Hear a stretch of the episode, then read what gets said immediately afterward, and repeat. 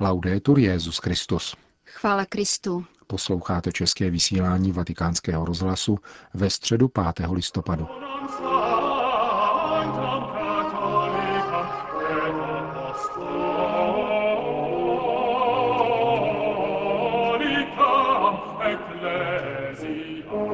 Přibližně 20 tisíc věřících se na svatopetrském náměstí sešlo k dopolední generální audienci Petrova nástupce. Ten pokračoval v cyklu katechezí věnovaných církvi a s odkazem na úvodní čtení z listu svatého Pavla Titovi, které vyjmenovává, jaké vlastnosti by měl mít biskup, se papež zaměřil na hierarchický a mateřský rozměr církve.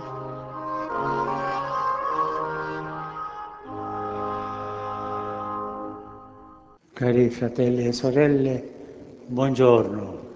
Dobrý den, drazí bratři a sestry.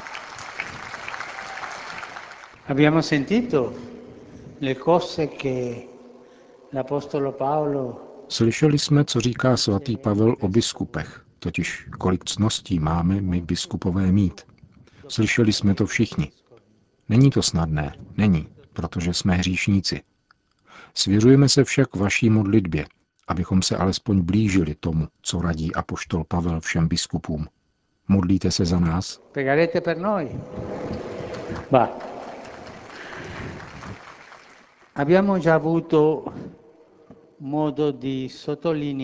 V minulých katechezích jsme ukázali, jak Duch Svatý neustále a hojně zahrnuje církev svými dary. Kristus v síle a v milosti svého ducha nepřestává vzbuzovat ministéria, aby utvářel křesťanské komunity jako své tělo. Jedním z těchto ministérií je biskupský úřad. V biskupovi, jemuž pomáhají kněží a jáhni, je přítomen sám Kristus, který se neustále o svoji církev stará, chrání ji a vede. nella presenza e nel ministero dei vescovi, dei presbiteri e dei diaconi V přítomnosti a ministeriu biskupů, kněží a jáhnů můžeme rozpoznat pravou tvář církve, svatou matku církev hierarchickou. A v skutku, skrze tyto bratry, které pán vyvolil a pomazal svátostí svěcení, církev vykonává svoje mateřství. Rodí nás ve křtu jako křesťany, umožňuje nám znovu se zrodit v Kristu, bdí nad růstem naší víry, doprovází nás do Otcovy náruče, aby se nám dostalo jeho odpuštění, připravuje pro nás eucharistický stůl, kde nás živí božím slovem a Ježíšovým tělem a krví, vyprošuje nám boží požehnání a sílu jeho ducha. Podporuje nás po celou dobu našeho života a zahrnuje svojí něhou a vroucností, zejména v těch nejchoulostivějších chvílích zkoušek, utrpení a smrti. Questa maternità della Chiesa si esprime in particolare Toto mateřství církve se vyjadřuje zvláště osobou biskupa a jeho ministériem. Jako totiž Ježíš vyvolil apoštoly, poslali hlásat evangelium a pást jeho ovce, tak také biskupové, jakožto jejich nástupci, jsou postaveni do čela křesťanských komunit jako ručitelé jejich víry a živé znamení pánovy přítomnosti mezi nimi. Chápeme tudíž, že nejde o prestižní místo, čestné pověření. Biskupství není vyznamenáním, níbrž službou. Ježíš to tak chtěl. V církvi není místo pro světskou mentalitu. A světská mentalita říká, tam ten udělal církevní kariéru a stal se biskupem. Ne, nikoli. V církvi nesmí být místo pro tuto mentalitu. Biskupská hodnost je služba, nikoli honosná podsta. Být biskupy znamená mít neustále na očích příklad Ježíše, který jako dobrý pastýř přišel ne proto, aby si nechal sloužit, ale aby sloužil a dal svůj život za své ovce. Svatí biskupové, a existují mnozí v dějinách církve, nám ukazují, že toto ministérium se nevyhledává, nežádá, nekupuje, ale v poslušnosti přijímá, nikoli k povýšení, ale k ponížení, jako Ježíš, který se ponížil a byl poslušný až k smrti, a to k smrti na kříži. Je smutné vidět muže, který tento úřad hledá, podniká spoustu věcí, aby jej dosáhl, a když se mu to podaří, je k ničemu. Naparuje se a žije jenom pro svou samolibost. Je to ještě další cený prvek, který si zasluhuje výslovnou zmínku. Když Ježíš vyvolil a povolal apoštoly, chápal je nikoli jako od sebe oddělené, jako by byl každý sám pro sebe, ale dohromady, aby byli sjednoceni spolu s ním jako jedna rodina. Také biskupové představují jediné společenství, které Ježíši i samotným apoštolům velmi leželo na srdci. Proto je krásné, když biskupové spolu s papežem vyjadřují tuto kolegialitu a snaží se být více a více služebníky věřících, více služebníky v církvi. Zakusili jsme to nedávno na zasedání synody o rodině. Pomysleme však na všechny biskupy, roztroušené po světě a žijící ve vzájemně odlišných lokalitách, kulturách, senzibilitách a tradicích od jednoho konce světa ke druhému. Jeden biskup mi včera říkal, že musel cestovat do Říma letecky více než 30 hodin. A jsou tak výrazem tohoto niterného spojení v Kristu a mezi svými komunitami. Ve společné modlitbě církve všichni biskupové společně naslouchají pánu a duchu a mohou tak věnovat hlubokou pozornost člověku a znamením doby. Drazí přátelé,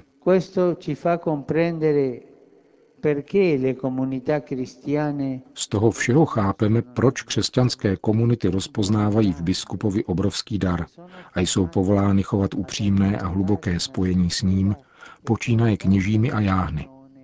Církev není zdravá, pokud věřící jáhni a kněží nejsou sjednoceni se svým biskupem. Církev, která není sjednocena s biskupem, je nemocná.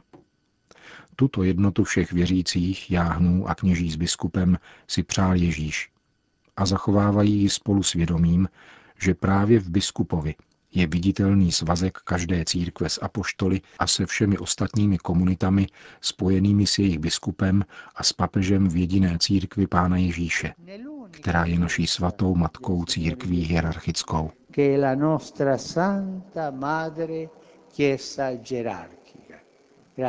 To byla katecheze papeže Františka. Po společné modlitbě odčenáš Petrův nástupce všem požehnal. Dominus obiscum. et cum spiritu tuo, Sit nomen Domini benedictum. ex hoc nunc in saeculum, Aiutorium nostrum in nomine Domini. qui feci celum et terra. Benedicat vos omnipotens Deus, Pater et Filius, Spiritus Sanctus. Amen. Další zprávy. Ještě před zahájením dnešní generální audience papež František pozdravil v aule Pavla VI. účastníky kurzu o kauzách nedokonaného manželství. Kurs pořádal tribunál římské roty, tedy církevní soud, který se zabývá zejména případy platnosti manželského svazku. Svatý otec svou krátkou a z patra pronášenou promluvu zahájil odkazem na mimořádnou synodu o rodině, kde, jak řekl, se mluvilo o těchto kanonických procesech a zejména o nutnosti jejich zjednodušení a urychlení. Ze stejného důvodu papež v září jmenoval zvláštní komisi, která se má zabývat reformou kanonických řízení ve věcech manželských. Justitia. Spravedlnost. Kolik lidí čeká léta na rozsudek? Proto jsem již před synodou ustavil komisi, která má v tomto ohledu připravit jiné možnosti v linii spravedlnosti a také lásky. Hodně lidí potřebuje slyšet slovo církve o své manželské situaci, pozitivní nebo negativní, ale spravedlivé. No. Letité trvání procesů a jejich tíha vede pouze k tomu, že je lidé vzdávají. Papež citoval příklad ze své předchozí Buenos Aireské arcidiecéze, kde věřící z některých diecézí museli cestovat více než 200 kilometrů k nejbližšímu církevnímu soudu. To není možné. Je nepředstavitelné, aby tak obyčejní a prostí lidé vůbec k soudu došli. Museli by cestovat, vzít si den volna z práce. Pak jsou tu soudní výdaje a mnoho dalšího. Řeknou si tedy, Bůh mi rozumí a žijí dál s touto tíží v duši. Ale matka církev musí být spravedlivá a říci, ano, tvé manželství je opravdu neplatné. Ne, tvé manželství je platné. V těchto slovech je spravedlnost. A lidé tak mohou žít dál, bez pochybností a temnoty v duši. No? Matka církev, pokračoval svatý otec, hledá své děti, aby učinila spravedlnost. A je natolik velkorysá, že to dělá zdarma, tak jako jsme my byli nezaslouženě ospravedlnění Ježíšem Kristem. Je tedy nezbytné dávat velký pozor na to, aby kanonické procesy nebyly součástí obchodního rámce. Nemluvím tu o ničem mimořádném. Někdy to došlo až k veřejným skandálům. Před časem jsem musel od soudu propustit jednu osobu, která říkala 10 tisíc dolarů a udělám ti oba dva procesy, občanský i církevní. Pěkně prosím, to ne. Na synodu se mluvilo o zrušení poplatků. Uvidíme. Když se duchovní zájmy podmiňují ekonomicky, není to od Boha. Je tedy nezbytné problematiku dále studovat a stále hledat spásu duší, která se nezbytně nalézá ve spravedlnosti. Loučil se papež František s účastníky kurzu pořádaného římským tribunálem.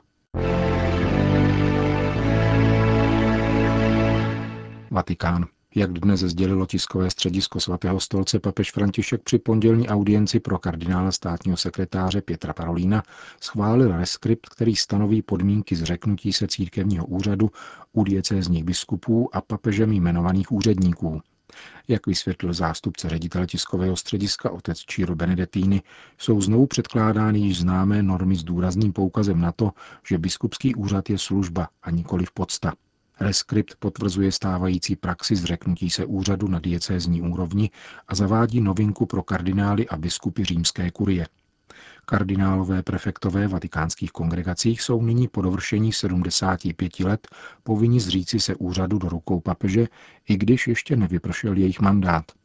Předsedové úřadů, kteří nejsou kardinálové a dále sekretáři a biskupové římské kurie, automaticky pozbývají svého úřadu, když dovrší věkové hranice 75 let, stanovil nový papežský dokument. Pákistán. Křesťanští náboženští představitelé, obránci lidských práv i zástupci občanské společnosti dnes v hlavním městě Lahore protestovali proti pondělnímu upálení mladých křesťanských manželů a rodičů čtyř dětí. Šahzát Masích a jeho těhotná žena Šama byli kvůli údajnému rouhání proti islámu nejprve rozlíceným davem kamenování a poté zaživa upálení v továrně v oblasti Kasu, asi 60 kilometrů od hlavního města. Vykonavatelé zločinu uprchli. Pravou příčinou zinscenované pomsty byl pravděpodobně dluh, který Masích nezaplatil svému muslimskému zaměstnavateli.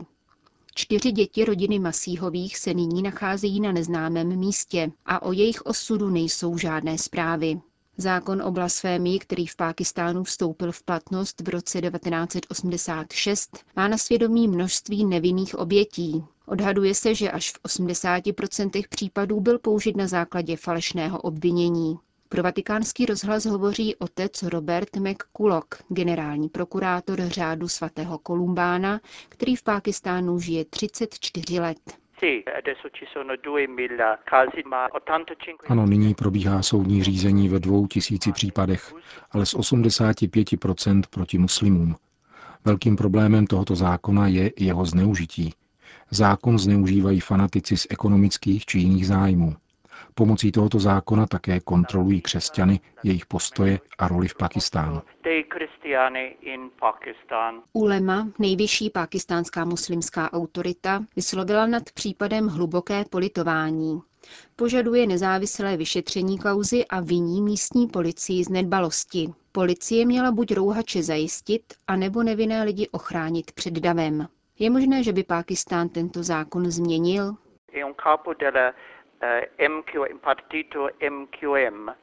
Jeden z představitelů hnutí Mutahida Kámi řekl, že tento zákon není spravedlivý a je nutné ho změnit.